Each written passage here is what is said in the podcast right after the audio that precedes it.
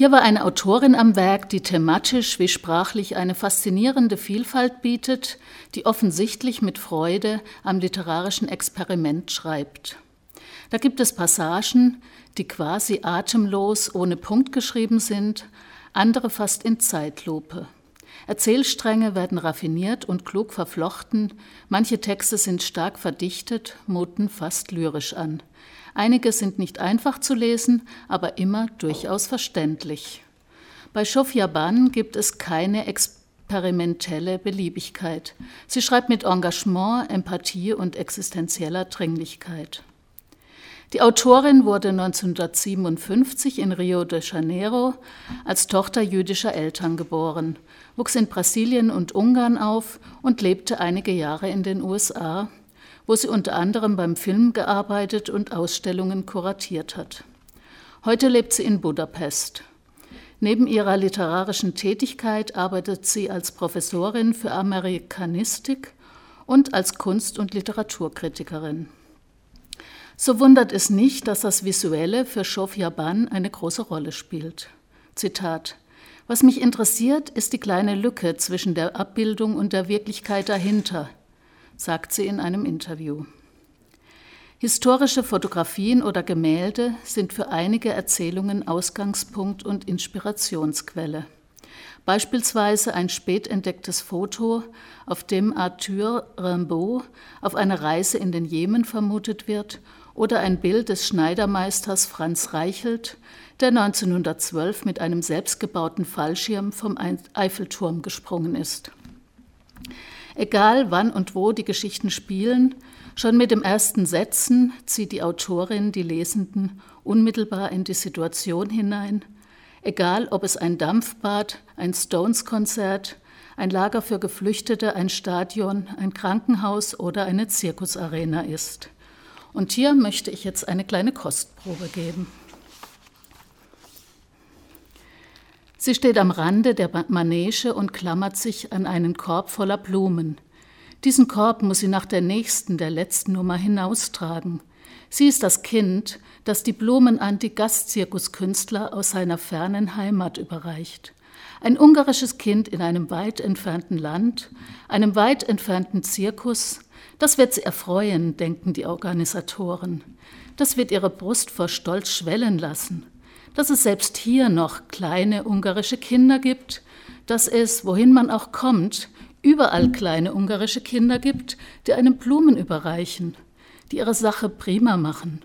Sie bringen den Blumenkorb auf die Bühne wie ein kleiner Gott und sagen ihr Sprüchlein auf, das man ihnen für diese Gelegenheit eingetrichtert hat wonach sie stolz auf ihre Heimat sind, auf die Volksrepublik Ungarn und auf ihre Künstler, selbst hier, hinter den sieben Bergen, wohin es keinen Menschenseele jemals schafft, nur sie und die Artisten, die ihrerseits bestimmt denken, denkt sie jetzt, dass, wenn sie sich schon bis hierher geschaukelt haben, geht das vielleicht noch weiter.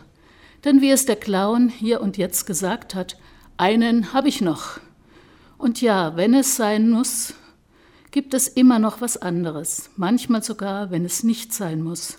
Man müsste sich endlich damit abfinden, dass es nicht nur die eine Heimat gibt und nicht nur das unerschütterliche Treusein zu ihr. Man müsste endlich sehen, dass es diesen Punkt gibt, an dem das Unerschütterliche plötzlich erschütterlich wird. Oder nicht einmal das. Und dass man Treue durch Anwesenheit beweisen könnte, ist zumindest Mumpitz. Soweit das Zitat. Shofia Ban beschreibt persönliche Begegnungen ebenso wie Momente tiefer Verlassenheit. Viele ihrer Figuren leben am Rand der Gesellschaft als Roma, Behinderte, Prostituierte, konfrontiert mit Bedingungen, die ihnen wenig Luft zum Atmen lässt. Das Weiteratmen zieht sich als Leitmotiv durch alle Erzählungen eine Metapher für die Notwendigkeit des Weiterlebens allen Widrigkeiten zum Trotz.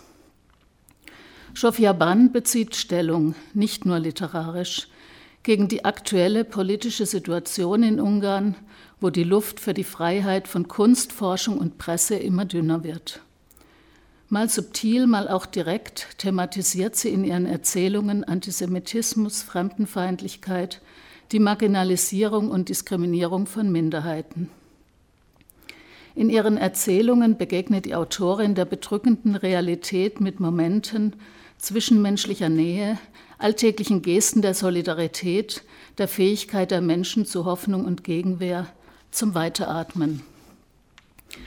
Auch wenn diese Momente beim Lesen fast wehtun, wenn zum Beispiel das kleine Glück für einen autistischen Jungen aus dem ersehnten Stück Seife besteht, das er braucht, um sich zu beruhigen wenn die unbändige Freude der portugiesischen Bevölkerung über die unblutige Nelkenrevolution heute fast etwas Tröstliches bekommt, wenn der Widerstand gegen antisemitische Äußerungen immerhin als Gedankenspiel im Kopf des Betroffenen stattfindet. Weiteratmen von Shofia Ban ist ein vielschichtiges, tiefgründiges und sprachlich exzellentes Buch. Theresia Mora ist mit ihrer großartigen Übersetzung ins Deutsche ein eigenes literarisches Kunstwerk gelungen. Unbedingt lesen, und zwar am besten mehrmals, und bitte zwischendurch das Atmen nicht vergessen. Das war die Vorstellung von Weiteratmen, ein Erzählband von Sofia Ban, 2018 im ungarischen Original erschienen und in der großartigen Übersetzung von Theresia Mora dieses Jahr beim Surkamp Verlag Berlin.